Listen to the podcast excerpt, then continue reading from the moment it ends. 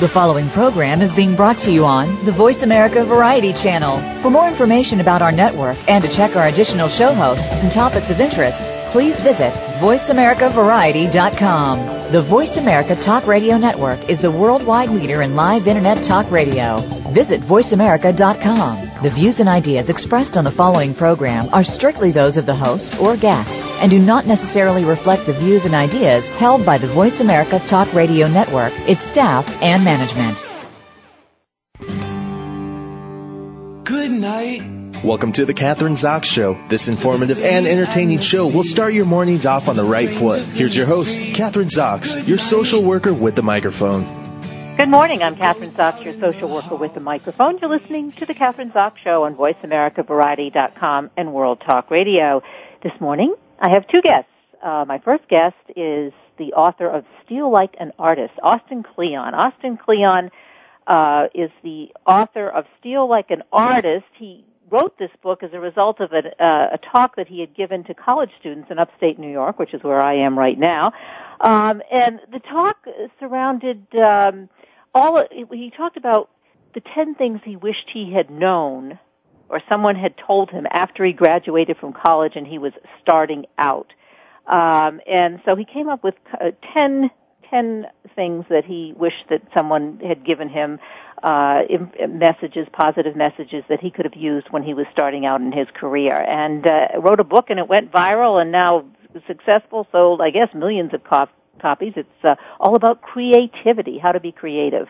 My second guest is Liza Mundy. She's the author of uh, the richer sex, how the new majority of female breadwinners is transforming sex, love, and family. And uh, she talks about uh, in the coming decades, women will overtake men as primary breadwinners and become the most financially powerful generation of women in history. So she's my second guest today. But first, I have the author of Steal Like an Artist, Mr. Kleon, Mr. Austin Kleon. Welcome to the show. Nice to have you on this morning.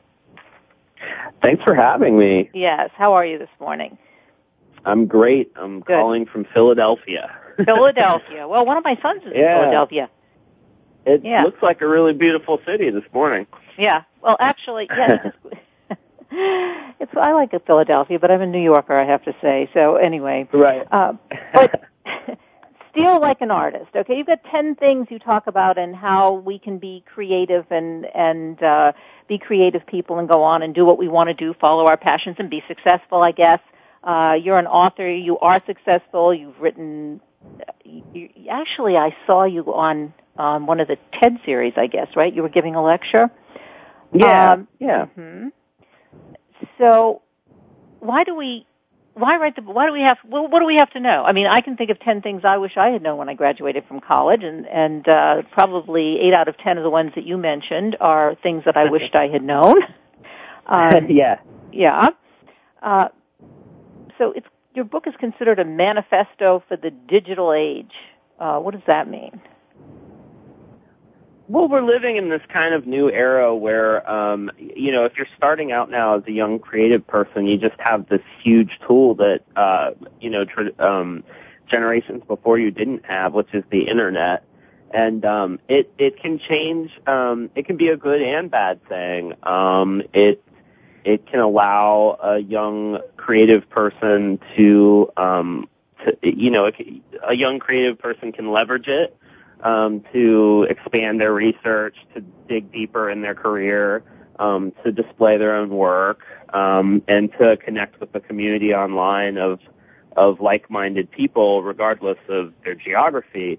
Um, you know, what the internet. Uh, on the other hand, the internet can be a terrible distraction um, from our careers. Uh, we can waste a lot of time on there, and it can also be this kind of free-for-all land where, you know, um, uh, creative work can be borrowed and manipulated, and and um, and so it's just this kind of new Wild West era. And I think of Steal Like an Artist as as a uh, as just a good guide for the kind of the uh, young people and all people really who are kind of in this digital age how to kind of harness their own creativity and, and build a more creative life. Yeah, when you talk about building a more creative life, Austin, you say that nothing is original really. I mean, that we've sort of, everything's already been done. Um, so what you have to do is kind of collect all those ideas and put them together and discover your own path. Is that what we're supposed to be doing when we steal like an artist? Well, I don't subscribe to the theory that that uh, that that everything to be done has been done. I think what what is important about the nothing is original idea is that nothing comes from nowhere. That that we all have influences, and that if we can accept that that our work comes out of um, inspiration and gathering from the things that have come before us, what we can do is we can embrace influence instead of running towards it, and we can gather up our influences and we can take um, little bits and pieces. We can steal little be- bits and pieces um, from the influences that we love, mash them up in our own work, and then transform it into something new that we can then pull up, put back into the world. So what you do in the book, Steal Like an Artist, you really tell us how to do that, right? It's kind of a real how-to. Is it's it's a guide in in terms of how to do that. Do we want to start with like what's the first thing we need to do? Like let's take an example. You know, you were talking to these. You know, I guess the uh, motivation for writing this book when you were giving this, uh, talking to these college students at Broome Community College in upstate New York? Yeah. Yeah, I know it well. Um, okay, so what did you say to them? I mean, like, steal like an artist. What does that mean? What, is, what should, from a practical point of view, you've got about ten, yeah. not about, you got ten things we should be doing. well, the, the, the the first thing I tell students is to, really trust their gut instincts as far as like what is resonating with them. I mean, when we go to college, um, there's the temptation to. I mean, I, I find on the whole that college students are very open to new ideas, which is great.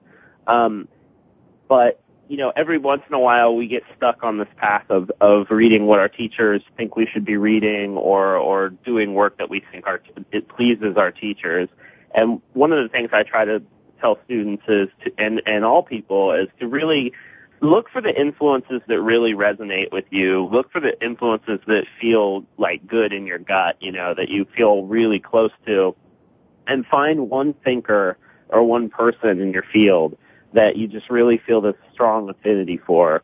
And just saturate yourself with their work. Just read everything they've done, watch everything, you know, if they're a filmmaker, watch every uh, you know, watch every film. If they're a business person, read all their memos and whatnot, and then find out three thinkers that influence that thinker. And then go back and saturate yourself with their work. And continue that process until you have this kind of family tree of thinkers and a kind of creative lineage build up. Well, Austin, how is that? Let me stop you there because I'm going how is that going to help you? We have a college student graduate, let's say a psychology major, and mm-hmm. uh, you know can't decide what to do or how to do it, and you know has a BA in, in psychology. So, what do they specifically do? Start, I mean, and how is it going well, to help them by doing what you just described? Like pick a psychologist who they like have an affinity for, using your example. Yeah. Re- okay. Read everything about well, him or her, and then yeah, like psych yeah, go yeah. Ahead. So psych- psychology is interesting because so many people, psychology specifically is very interesting because if you start, you know, if you start tracing, um, tracing lineages back, like a lot of, for instance, like a lot of, um, you know, a lot of modern psychology you can trace back to like Freud or, or Jung. Now Jung's an interesting guy because if you trace, if you trace things back to Carl Jung, then what you can do is you can kind of see that that if you saturate yourself with Jung's work, you can find out that he's actually this very multifaceted guy and he's interested in all these different things. So what happens is when you, when you completely know the history of your field as a young person, it shows you, oh, these people have always struggled with like, say for instance, the, the, the, um, like Jung was really into the struggle between religion and science. So if you have a student who's like struggling with that balance, you know, you can see back if you if you know your lineage, you know that people have always struggled with this thing, and it gives you more ideas for opportunities or different careers or or different directions you can go into. So in other words, focus. Focus on one individual, one creative individual, one person who's really successful in the field that you're in. And it opens up all kinds of doors in terms of their struggle, how they handle it, all of that. Is that what you're saying? It gives you a background for moving ahead yeah, in your whatever your you know whatever your uh, career is or whatever you're interested in.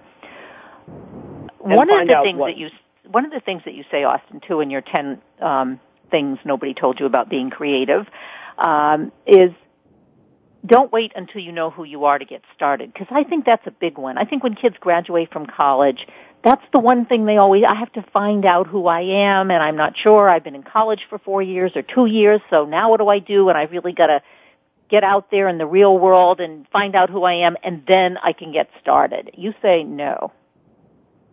Well, uh, what's interesting is we have this idea that we're somehow going to find out who we are before we actually do anything um, uh, of of uh, of consequence. And actually, it's the opposite. It's when we're out in the world making things and doing work. That's actually how you discover who you are. So you don't need to go travel, although it's it's a lovely thing to do. You don't have to go backpack Europe to figure out who you are. I mean, you can get started right now um, in whatever creative endeavor you want to do. You know, you you find out who you are by reacting to situations in your life. Period. And and for me personally, if you're a creative person, the way you figure out who you are is to just constantly make things, and and your identity kind of springs out of that. Constantly make things. Is that what you just said? Yeah. Yeah. Like, okay, like for instance, what what would one do when you say you should constantly make things? Well, I, if you're a uh, if you're a writer, you would write every day. If you were a painter, you would paint every day.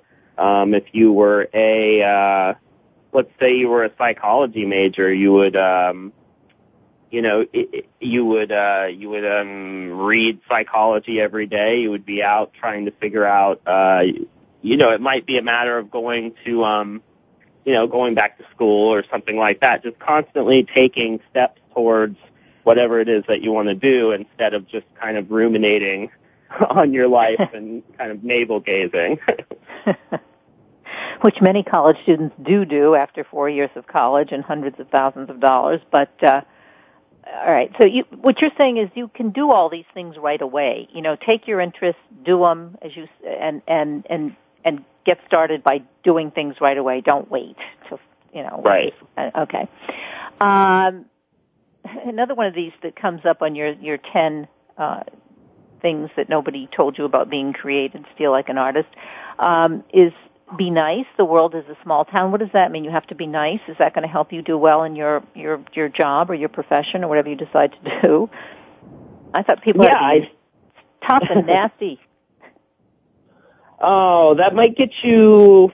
Uh, I suppose that could get you somewhere in the short term, but I think what I think what we're looking at now is in the digital age, uh, the golden rule is even more golden uh, than ever. Um, you know, an important lesson to learn, especially when you're uh, working online, is that if you talk uh, bad about someone on the internet, they will find out. Um, everyone has a Google alert on their name. Um, everyone's kind of vanity Googling. Um, and I think the best way uh, to vanquish your enemies on the internet is simply ignore them. And the best way to make friends on the internet is to uh, talk nice about them. It's very simple. All right, that is simple. And you're right. Uh, it's kind of scary though, because it's true. The world has access to you and everything you do in certain ways, good and bad. Um, actually, I was just talking to somebody about that yesterday. The fact that you know things like TripAdvisor. I mean, you can go to a restaurant, you can go to a hotel, and if you're treated badly or someone isn't nice, immediately you can put it up on the internet, and you can you can ruin someone's business that way. Yeah, the internet gives everyone a voice, um, yeah. whether that's good or bad. Um, I think it's both. And so yeah, so there's uh, so there's consequences to every kind of form of communication you take on the net. You know, people kind of talk about the net being this very um, kind of fleeting, ephemeral thing, and really um, things tend to be kind of permanent on the web. Um, you know, things stick around, so uh, you have to kind of be careful what you put out there. Austin, one of the, one of the things you should say too, I'm, I'm not going to go through every single one of the 10 things um, that you have to know about being creative because we want people to go out and buy the book. But let's address one of the, the be boring. Who want, and you say be boring, it's the only way to get work done. Oh, I mean, boring. No one wants to, especially today. It seems like boring is like a really taboo word. Who wants to be boring? We want it exciting and glitzy and glamorous and fun and happy. And boring isn't one of the words you usually hear. Like this is what you should be. Boring. Yeah, well, it, it's not. It's not um, saying you should be boring as an individual. What it's saying is it's it's basically a, a rephrasing of something that Gustave Flaubert wrote, uh, the French writer. He said, "Be or- regular and orderly in your life, so that you may be violent and original in your work." And what that really means is that you have to conserve your energy from your everyday life. You can't. Um, creative work takes a tremendous amount of energy um, to to to make, and you don't have that energy if you're wasting it on things that don't really matter. Um, and so the best thing that I found for creative people to do is to take care of themselves, stay out of debt, um, keep their day jobs while they're working hard um, to try to get something started, and to just manage their time and their relationships in a way that actually um, benefits the work and, and doesn't take away from it who would you say today? I mean, I have several in my uh, that I can think of, and I'm sure many uh, listeners as well can do this. But who are the name like five different people who you would say today kind of uh, represent these ten different uh, pr- proscriptions for be, uh, being creative and having you know accomplished what they've accomplished by kind of like utilizing these ten different uh, uh, creative processes? Who would you say? I mean, I can think of people, Steve Jobs, Bill Gates, right? I mean, those are two people. Oh yeah, Steve Jobs especially. I mean, Steve very openly um, said in a very famous uh, interview in 1994, he said uh, Picasso had a phrase, uh, "Good artist copy, great artist steal," and and we've always been shameless about stealing great ideas. Um, so yeah, Steve Jobs was a was was definitely one. Um, you know, you could name. There's so many creators. Uh, um, Woody Allen, for instance, has gone on record about what a shameless thief he is, and but how he's obviously you know transformed those influences into new work. Someone like Kobe Bryant, the basketball player, he studied hours and hours of uh, moves from um from on basketball tapes. And and now when he plays the game he says it's uh it's all in service to those people that he stole from. It's it's bigger than him. It's in the name of the game. Um trying to think of some other people I talk about in the book. Um well, Austin, so far like, you've only mentioned so far, Austin, you've only mentioned men, or those are the ones that came up first. So I'm curious about right. that. What, yeah, what about some some women? uh, Martha Stewart is a is a brilliant example. Um, she I actually watched her give a talk one time, and she said, you know, she's constantly on the lookout for for new ideas. But the thing that she does, which I also talk about in the book, is she looks for the she looks for the spaces, she looks for the void, um, the void and where the people became came, they came before her, what work they didn't do. So she gathers her influences, but then she figures out where the empty spot is, where the opportunity is, and then she goes towards that. So she's a great example. Are there any examples? I mean, Martha Stewart is is uh, actually, uh, if we're talking about young people now, she's a different generation. What about some young people in their who have, uh, you know, let's say in their 30s, young women, for instance, who have done that? I, you know, I think of somebody like the, and I can't remember her name now, Spanx, you know, who created Spanx, like the the pantyhose thing, who's the I think one of the few uh, women who are self-made billionaires, billionaires, not millionaire, but billionaires. I, I forgot her name, but she would be one of them, wouldn't she? I, you know, I don't, I don't put a financial return on leading a good life. You know, I don't, I don't know. I think basically you could pick any creative person any creative woman or any woman running her own career right now that's young and you could pretty much like they they know these principles like for instance um I, I would I would a big uh an influ- a woman who's been a huge influence on me is a woman named Jen Bekman who um runs the runs um my print um company uh 20 by 200 and she has really made a place for herself in the art world. And she'll tell you like a lot of these principles you know she she didn't know what she was doing when she started out. She just knew that she wanted to make something new and she wanted to build 20 by 200 from the ground up and she just went and she did it you know i think i think you know this this idea that we all have influence, that we all borrow things and then transform it into our own thing. It's just hard to find. I've never been able to find a person that's doing creative work out there that the principle doesn't apply. Well, but you know, talking about creativity and and maybe obviously this is my bias, but you know, I was always kind of under the the impression that well, creative people you have they're sort of born with their creative talents. Uh, they have an intuitive sense about how to go and, you know, and and be successful. And as you say, not necessarily monetarily successful, but successful in terms of achieving what they feel is important to them. But that it, you know, for the ordinary person, which most of us are, uh, it doesn't come easily. You can't just, you know, come up with this creative stuff. But you're saying no, we all have this ability. Is that what you're saying? That if we kind of follow, even if it's not intuitive, but if we got your book and we kind of took a look at this, that we'd all be able to accomplish, um, we'd be creative people and be able to accomplish what we wanted to by kind of utilizing these 10 tools? Yeah, I mean, creativity has been completely mythologized. Uh, the whole idea that there are people who are born with innate talents that they don't, you know, they just spring up from nowhere is just is is very is very misleading, and I think it's very damaging to the rest of us who don't feel like we're, you know, super. We don't feel like we've been knighted by the gods with this creative talent. I mean, I never thought of myself as someone who had any kind of um, you know, ordained talent. My talents came from um, I was a I I wrote and I draw I drew and I read my whole early life. And um, I put the time in and and there's a way to um, creativity is uh, like creative is not a noun. Like there aren't such thing as creatives there are just people who have figured out how to harness creativity and use it in their work like creativity is a set of tools that you can learn to use uh, for your own work. It's it's just it, you can learn creativity. It's not innate. Every everyone has um, the ability to be creative in their life. Do you need the right kind? Of, Austin, do you need the right kind of environment? You know, you're talking about yourself. You're a fairly young man. And what kind of an environment did you grow up in? I mean, did did they your was your creativity nurtured? You said you read, you wrote, you did what you know, and you did that constantly. Since when? Since you were five years old, six years old? How, what kind of an in, was there the environment that you grew up in something that promoted that kind of activity?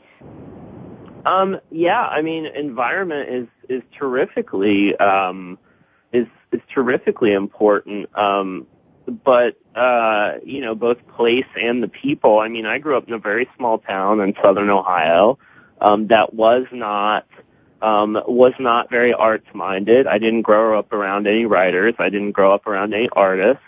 What I had was I had a mother who um, was an educator, and she knew um, she knew how important reading was, and she read to me every night and we went to the library constantly and she bought me books. And um and yeah, she was she was a big nurturer for me. Um both my parents, um they really pushed me and uh and and they were they would be two of my big influences. But um at some point um it be, it became very important for me to kind of create my own world. Uh you know, I wasn't obviously happy living in my small town, so I had to kind of create my own world in my room and have my heroes and and think about you know what I wanted to do and where I wanted to go. Um, so yeah, I would say environment is terribly important, but there are ways to establish, even if we're stuck in an environment we don't think is necessarily conductive to our creativity. There are lots of things that we can do to make it more creative. Um, we can uh, we can pick. You know, you don't get to pick your parents, but you can pick. You know, your friends, and you can pick. Um, you can pick what books you read, what movies you watch, what um you know, you can you can pick your influences in, in a way and, and kind of transcend your environment. Yeah, well, when you talk about, I think one of the things you say, geography is no longer our master. I don't know if you mean it in this way, but you can be in the small town in Ohio and the world still is open to you on your computer in a very different way than you wouldn't have had that opportunity, let's say, 20 years ago. So you can avail yourself to a lot of different things without actually having to be there. Uh, but also, I have a yeah. question. What about intelligence? Because you know, intelligence often is connected to creativity, and uh, you know, let's say the average IQ is 100, or maybe it's gone up a little, I guess, in the past few years, 105. but it's you know it's people most people have an average uh, intelligence. Can they still be creative in the same way that you're describing and accomplish what you're talking? You know, just what you've been what we've been talking about. I think absolutely. I mean, um, you know, uh, everyone thought Einstein was a moron when he was a kid. I mean, you know, I mean, I mean, but he know, wasn't a moron. They thought so because they were the morons and he was the genius. No, he had a different kind of intelligence, you know. I mean, he didn't fit the mold when he was younger. Uh, you know, I think that the big the big thing that and I don't write too much about intelligence in the book, but I think a lot of it is simply about discovering what what resonates with you. You know, if you love cars, if you love to take apart cars, that is a very that is the kind of intelligence that I wish I had so much, a mechanical ability. Um, and then you just figure out how to build a, a life and a career around those abilities. And I know, I mean, I know guys that I graduated from high school with who, who are mechanics who make way more money than me. You know, so I don't think, um, I don't think our hangups about what is creative work or what is intelligent work has anything to do with, um, I, I just think creativity is within the reach of anyone. And actually, if you, if you study uh, groups of creative people. Now, again, I don't write about this in the book, but if you, you know, if you look at a lot of creative people, a lot of them had learning disabilities when they were younger. Um, and a lot of them, uh, you know, had struggles in school. Um, and it took being out in the world and, you know, kind of, uh, trying to do their work and, and just finding the right creative environment for them to really harness their abilities. That's a great answer, you know, and I'm glad you clarified that because I do think that that's a question that comes up with a lot of people. You know, I'm just an ordinary guy or gal. What am I supposed to do? But you don't have to be a neurosurgeon. You don't have to be a best-selling author. You don't have to be Picasso or Chagall. You can be a great mechanic. You can be uh, you know, somebody, whatever you, whatever you do, whatever your skill set is, that's the word that comes to mind. You can, you can be very creative with your own skill set. I think is that what you're t- saying? Creativity is simply taking the things that are in front of you and recombining them into something that we never had before. And that's that's very basic and you can use that in any field. It works for any field. The things that everyone else is, has in front of them, you see a unique new combination or a unique new thing and you put it into the world. And that can be as simple as um, you know, I mean, it can be as simple as arranging your living room in a way that lets you live in it better. You know, I do that very well. yeah, that's my area I mean, of expertise.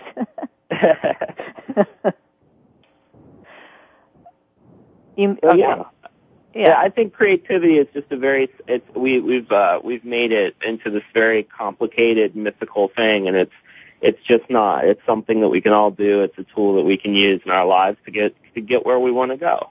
You're very inspiring, and um, it, it is an inspiring book. And your book is for everybody, and it is kind of this guide. I mean, not kind of. It is a guide for creativity, and um, kind of very forward thinking because it does include all of us. You know, we are all creative beings, and that's I, I like your message. But anyway, we have to say goodbye. Steal like an artist.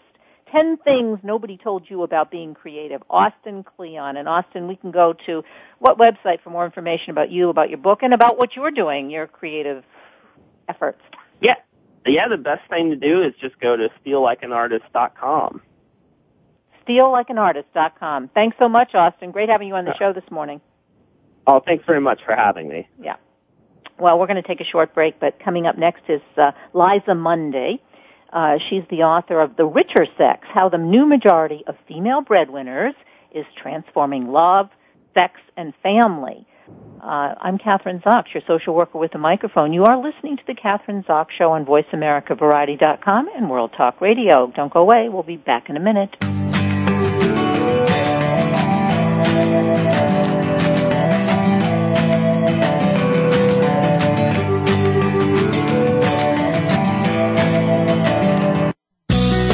Be sure to friend us on Facebook. You can do it right now. Visit facebook.com forward slash voice America or search for us at keyword voice America. You need directions to solid financial future? If so, the Money Answer Show with Jordan Goodman will provide you with a roadmap to making smart money decisions in every area of your personal finances. Join Jordan every Monday at 12 p.m. Pacific Standard Time, 3 p.m. Eastern for the Money Answer Show on the Voice America Business Channel. Learn how and where to get the best deals on mortgages, cars, and insurance. Find out the best ways to save for college and retirement. Get out of debt, improve your credit rating, and save on your taxes. The Money Answer Show with Jordan Goodman will provide you with great tips on investment opportunities in real estate, stocks, annuities, and other investment vehicles. That's the Money Answer Show with Jordan Goodman on the Voice America Business Channel every Monday at 12 p.m. Pacific Standard Time. Are you struggling to find hope in the middle of adversity? How confident are you in dealing with your life challenges? Do you realize you have the ability to overcome your obstacles? You'll want to tune in to Louise Cohen's Changing Obstacles into New Possibilities. Louise will speak to inspiring guests who have helped others or managed to overcome the roadblocks that stood in the way of their life success. Louise Cohen's Changing Obstacles into New Possibilities broadcasts live every Tuesday at 3 p.m. Eastern Time, noon Pacific Time on the Voice America Variety Channel. The Internet's number one talk station. Number one talk station. VoiceAmerica.com.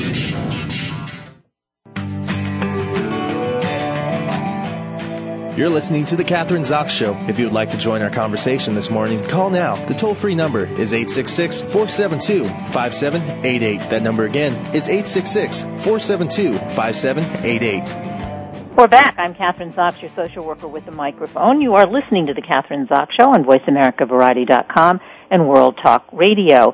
Uh, joining me this morning is the author of The Richer Sex, How the new majority of female breadwinners is transforming sex, love, and family. And the author is Liza Mundy. Liza is the best-selling author of Michelle, a biography, and this is a biography about the First Lady. She's also a staff writer at the Washington Post and has been there for more than 10 years. Uh, she's covered politics, popular culture, and women's issues. And of course, I'm always interested in women's issues. I tend to focus on women's issues on this show.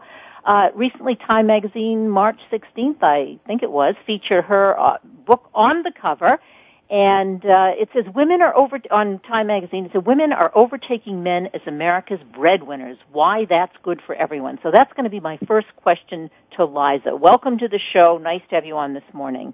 Thank you so much. It's great to be here. Great to have you here. Okay, the richer sex. Um, let's start with that question. Women are overtaking men as America's breadwinners. Um, and I've, I've always felt, you know, I, I didn't have the statistics, but uh, obviously I think this has been happening over the past 10, 20 years. Um, but there's been this sense that maybe that's not such a good thing, but you're saying it is a good thing. It's good for everyone. Why? Well, uh, just and just to to look at the statistics for a second to confirm exactly what you've been sensing and what I think many people have been sensing. We know now that almost 40% of working wives out earn their their husbands and that is a statistic just as you say that has been going up steadily for the past 20 years ever since the government started tracking it. Um, and and if it were if the acceleration is, continues at the same pace, then by 2030 a majority of working wives would out earn their husbands. And I think that this is good for everyone because for women being economically empowered in a relationship is is a good thing and it's it's a relatively new thing for women. I mean, 150 years ago in our country and many parts of Europe, married women couldn't even own property or own the right to their own wages in marriage and that is not that long ago. And and it took us really decades to um to transform that relationship. And you know going around the country talking to women about feeling more e- empowered in their marriage. I mean we know for example that when women began working and earning in the 1970s men began doing more housework. I mean, this this may seem like a big thing to you or a small thing, but we know that earnings gave women more bargaining power in their relationships to get more help around the house. Um, we know that earning power has given women more consumer power in the marketplace. It gives them the ability to leave a marriage that, that that's unhappy, which is something called the independence effect, um, and and it gives them obviously more choices in life. Now, I argue in my book, obviously, that there there are men who can have issues with this, there are women who can have issues with this, but in in in many of the couples I interviewed where it was working out wonderfully, the wife's breadwinning had given the husband the opportunity to be a stay-at-home dad or the secondary earner to spend more time with his children, which is something that we know men want. Men want more time with their children than they could have 20 years ago, and and they're spending that time. And it give, gives men more opportunity maybe to pursue a creative profession, to not be yoked to a job that you know that they don't want simply in order to provide for a family, which is the position that men used to be in. So, in other words, it also we're talking about women. It gives women more choices, obviously, uh, more choices within the marriage, and also choices to leave the marriage. Uh, but it also gives men more choices, and I think that's a really important point. And I think something that m- many people don't think about that. That men, there are a lot of men who do much better taking care of the house and the kids than working in the, you know, getting out in the the the work world, and they have the choice to stay home. One of the things, though, don't you think that, um, and as you were talking, I'm thinking about women, that men, and I, did you find this? I guess is the question in your research that men have more respect for women, and women who are making those choices perhaps to be the breadwinner that their spouses respect them for it rather than resent them for it? Well, definitely in successful relationships. Um, certainly, I, I, I did interview women whose whose uh, partners or husbands were threatened by their earnings and um, you know would would sort of um, undermine them or or you know make their resentment clear but definitely in the successful relationships um the men were very admiring of their wives and and very supportive of their wives. I interview a family in michigan of a, six adult siblings who grew up in um a household in detroit where their dad was the he was the sole breadwinner. He he worked for ford. I mean just a classic breadwinning family. And what's so interesting is these six adult siblings in adulthood five of the six are in female earner households, and three of those are heterosexual marriages where the wife is the primary breadwinner. And the men are just, I mean, they are so awesome. They really admire their wives. They, they know what the workplace is like. They know how hard it can be. They, they respect their wives' work ethic and success and they're very supportive. Um, and I think the, the wives have done something really important that women don't always do.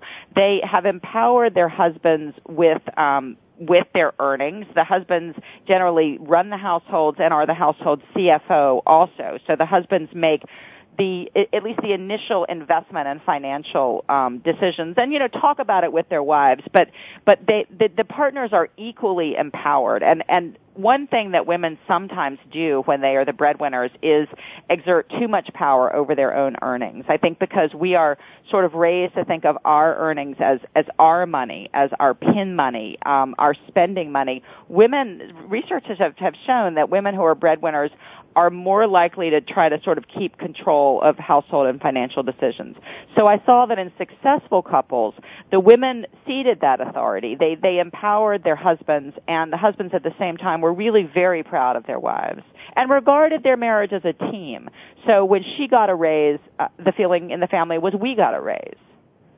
What about when they first got married? I mean, you were interviewing, uh, you know, these two groups, some couples who were successful and and and ha- or, or this kind of a re- uh, relationship worked for them, and others where it didn't work for them.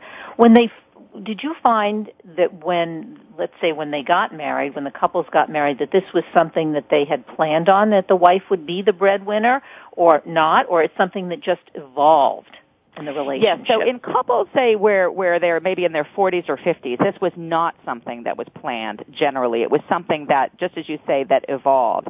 And sometimes women can have an issue with it. You know, we've been raised to think that equality, exact equality, is our goal in life. So that in an ideal world, we maybe would be working as many hours as our husband. We would make the same amount of money, and we would do the same number, you know, the same hours of housework at home. And so sometimes when a woman starts to pull ahead in the relationship to her surprise, um, she, one woman said to me, you know, I really had expected an equal partner. I expected a husband who was working as hard as I am and had as much drive and ambition. And that was creating tensions in her marriage. Um, certainly, uh, many people that I interviewed had adapted successfully, and at a certain point, particularly with children, they had simply sort of calibrated in in different directions. You know, the wife had calibrated toward the workplace, the husband had sort of dialed it back, and they had found that that worked very well for them. But I would also say that the, that the younger generation of men and women are now entering into relationships where this is, you know, the the idea that she'll be the primary earner or breadwinner is a real possibility because we know now that women are almost 60% of college and university students, and these young women are graduating, and they're seeing that earnings pay off to their college degree. They're in most American cities now. Single women under 30 make more than their male peers, and women are entering into relationships with with guys who are willing to invest in them, and you know, who'll say, I'll move with you across the country. If you need to go to California, I'll move for you. And and young women are looking at a life in which they may very well be the primary earner and they may very well be partnered with a guy who sees this and is willing to facilitate it. So expectations have changed. They're different. Yeah. I mean, yeah, and that makes a huge difference. When you're ta- as you're talking, it made me think about. Do you think that also, you know, the the, the kind of the mantra was behind every successful man is, you know, is a what's the, you know, is the woman a supportive woman, yeah. Yeah, exactly. Or Well, what was the saying that she was smarter or something? I can't remember. Yeah. I can't remember either, but anyway, if they were really successful, then he had to have a woman behind him who was, you know, helping him to be successful. But that's not exactly how it was said. But do you think the reverse is going to be true? That you know, you talk about expectations. You know, behind every successful woman is a is a successful man at home helping her. I mean, that you know, it it kind of um, changes the dynamic. Do you, you think that is that something that that that when you were doing your research, when you talked to couples, that they thought about or verbalized or Definitely, and and you know the the the women, for example, in this family in Michigan, who've all risen to very the women have all risen to very high levels in their companies. One of them is in healthcare, two of them are in the auto industry, and they said over and over, you know, I couldn't do this job and have children and have a happy family, you know, if it weren't for my husband. They were very aware of that, and I think you know when you look at at women CEOs who do have families, many of them do have uh, a stay-at-home spouse because I think for men and women alike to you know to reach the highest levels and for women to break through the glass ceiling, uh, you know they they do need a spouse if, if they're going to have children. They need a spouse who is willing to dial it back. And so I think you know we've also been very focused on um, on on equality in the workplace and we need to be focused on that. I mean, let's keep in mind that there is still a gender wage gap. And so wives are out earning husbands and yet they're not necessarily making as much in their workplace as a man would.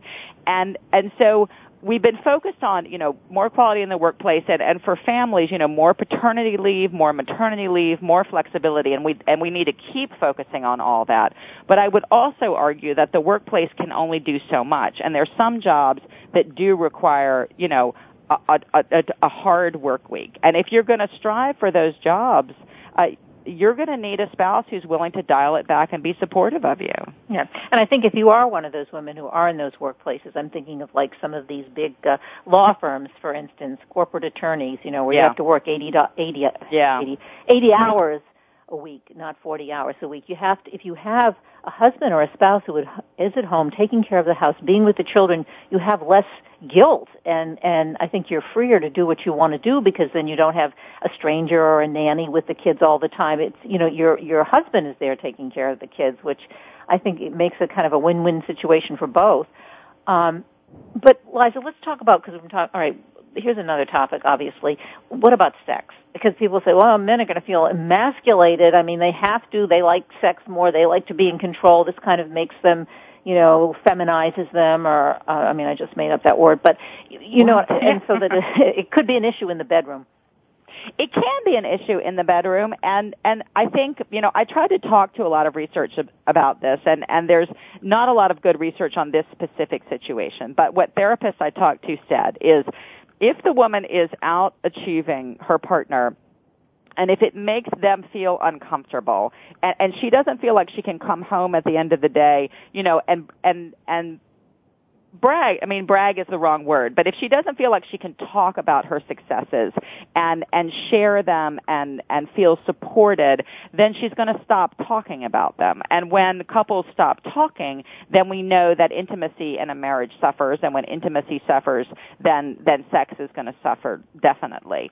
Um but you know th- as i said in the happy couples that i talked to that was not an issue. And studies also show that when men help with housework, they have better sex lives. And so, uh, you know, the idea that that the woman is going to feel her husband is emasculated because he's I don't know, you know, doing the laundry or whatever that, or cooking. I mean, the opposite is true. I, I actually, I think men are using cooking as a form of sexual display now. We know that men are cooking much more than they used to, and in many cases, cooking quite elaborately. So I think, you know, men's housework participation is only a good thing for them sexually.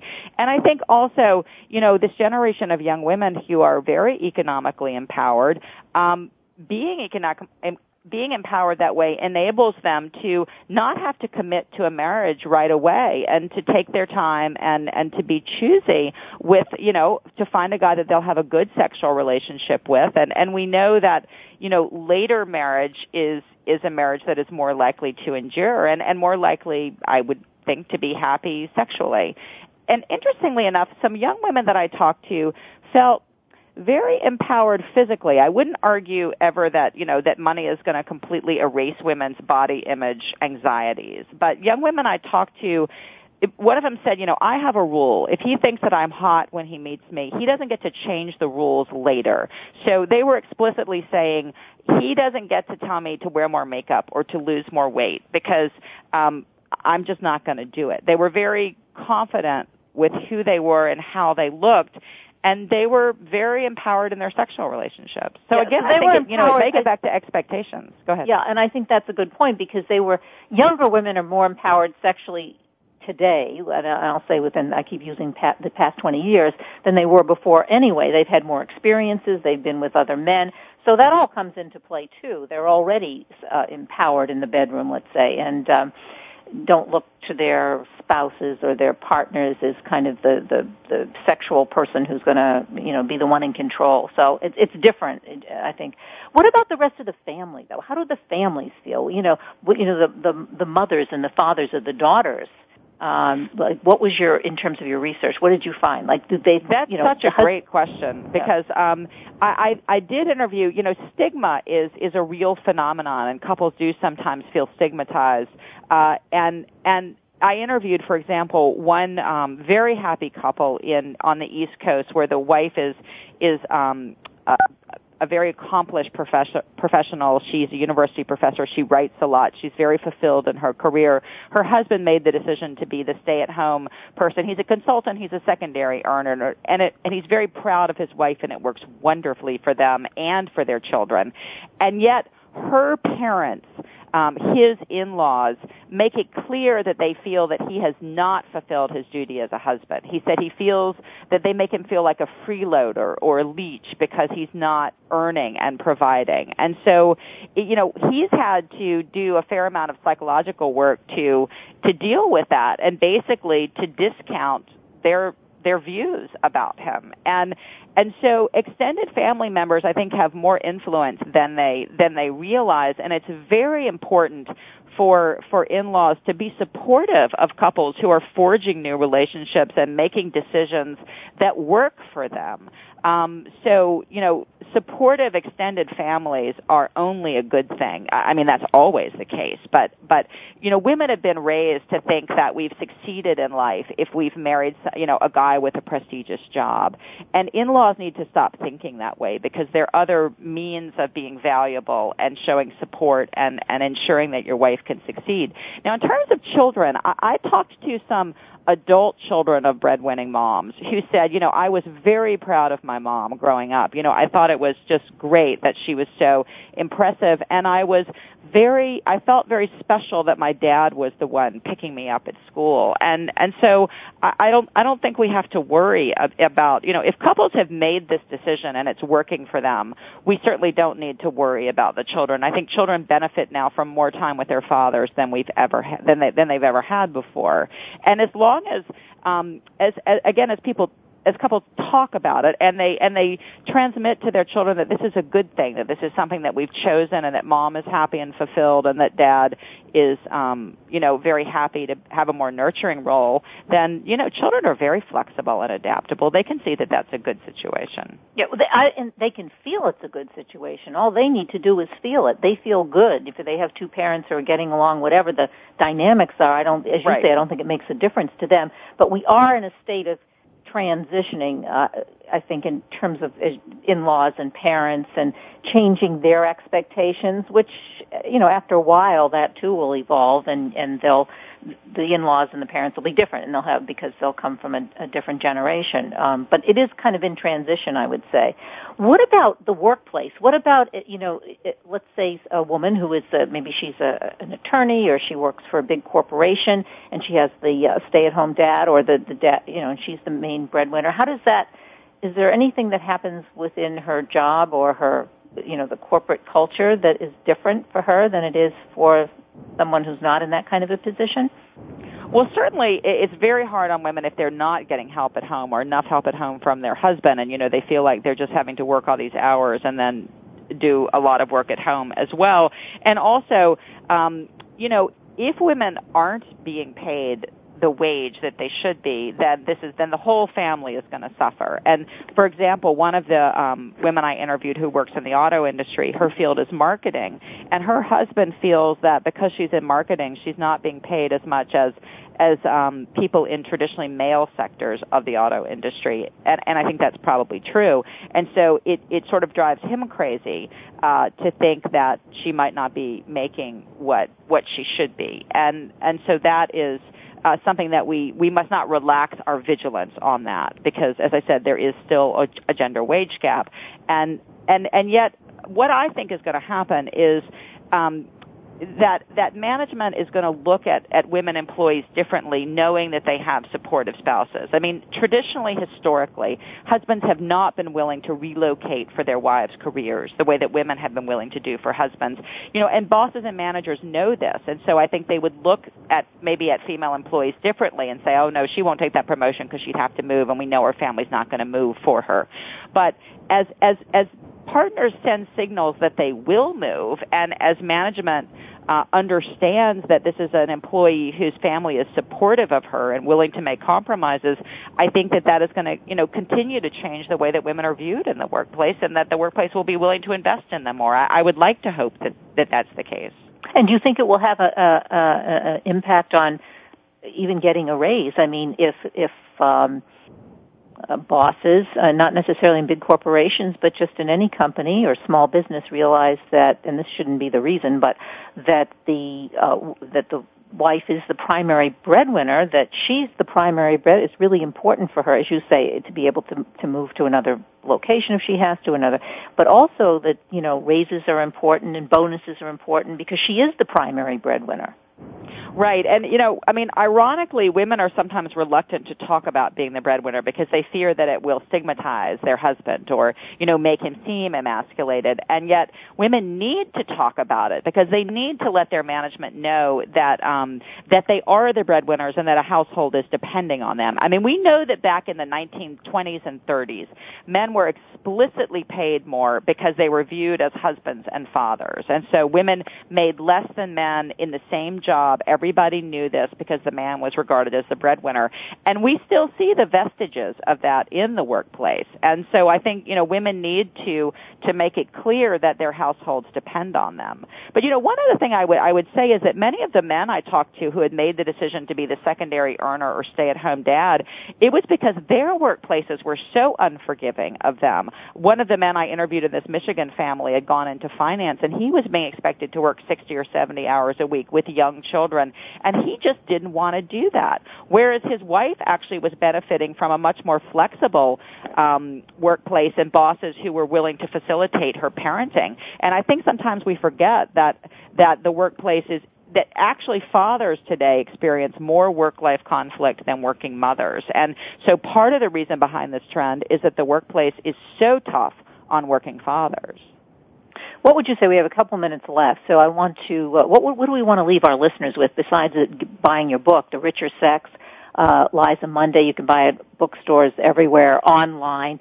Um, but um, you know, if we had some kind of a mantra, something to yeah, yeah. Well, I have some I have some prescriptions in my book about you know how to make this work, and and one of the things that women should keep in mind is it is very very important to cede control. I mean, don't don't try to maintain control over the house and the domestic territory. That's called gatekeeping. I mean, empower your husband or your partner and trust him to run the house, and also set up a joint checking account so that he doesn't have to ask you for money. You'd think this is a no brainer, but um and and and and that there are other ways for if you want you know to feel like you're if a man wants to feel conventionally masculine there are other ways to do that and to um you know to to protect your wife and support her uh that that happy couples find find other other there are other routes to masculinity besides merely earning. That's that's great. I really like all of each one of those things that you mentioned. It's a really important book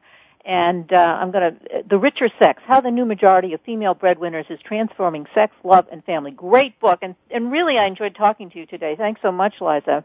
Thank you. I enjoyed it also. Great.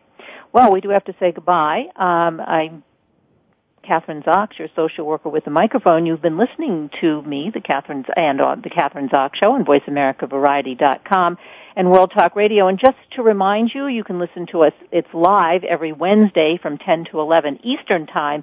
But at the end of the day, we archive the show, and you can go to the Kathryn Zox Show on Voice America, and you can listen to it any time. You can, uh, you know, whichever show you want, you can download the show and it is available. And uh, also listen to me on Thursdays and on WCDB FM in Albany, New York. Um, I'm the host of the Social Workers, which is which airs uh, live. Uh, from 9 to 10, and you can go to WCDB FM website and listen to us live, but we also archive that show. So we have, uh, I have both shows, Wednesdays and Thursdays. Um, the two guests today were Liza Mundy, author of The Richer Sex, um, uh, How the New Majority of Female Breadwinners is Transforming Sex, Love, and Family. Um, and that book is available at bookstores everywhere. And um, we're going to say goodbye. Austin Kleon was my other guest. If you are interested and you want to buy his book, Steal Like an Artist, that also is online and you can buy that at bookstores everywhere. Have a great week. Hope you enjoyed the show and we'll see you next Wednesday. We hope you have enjoyed today's episode of The Kathryn Zox Show. You can listen live every Thursday morning at 7 a.m. Pacific Time on the Voice America channel. Want to know more about Kathryn? Visit her website at www.kathrynzox.com. Be sure to join us next week for more interviews and great conversations with Kathryn Zox.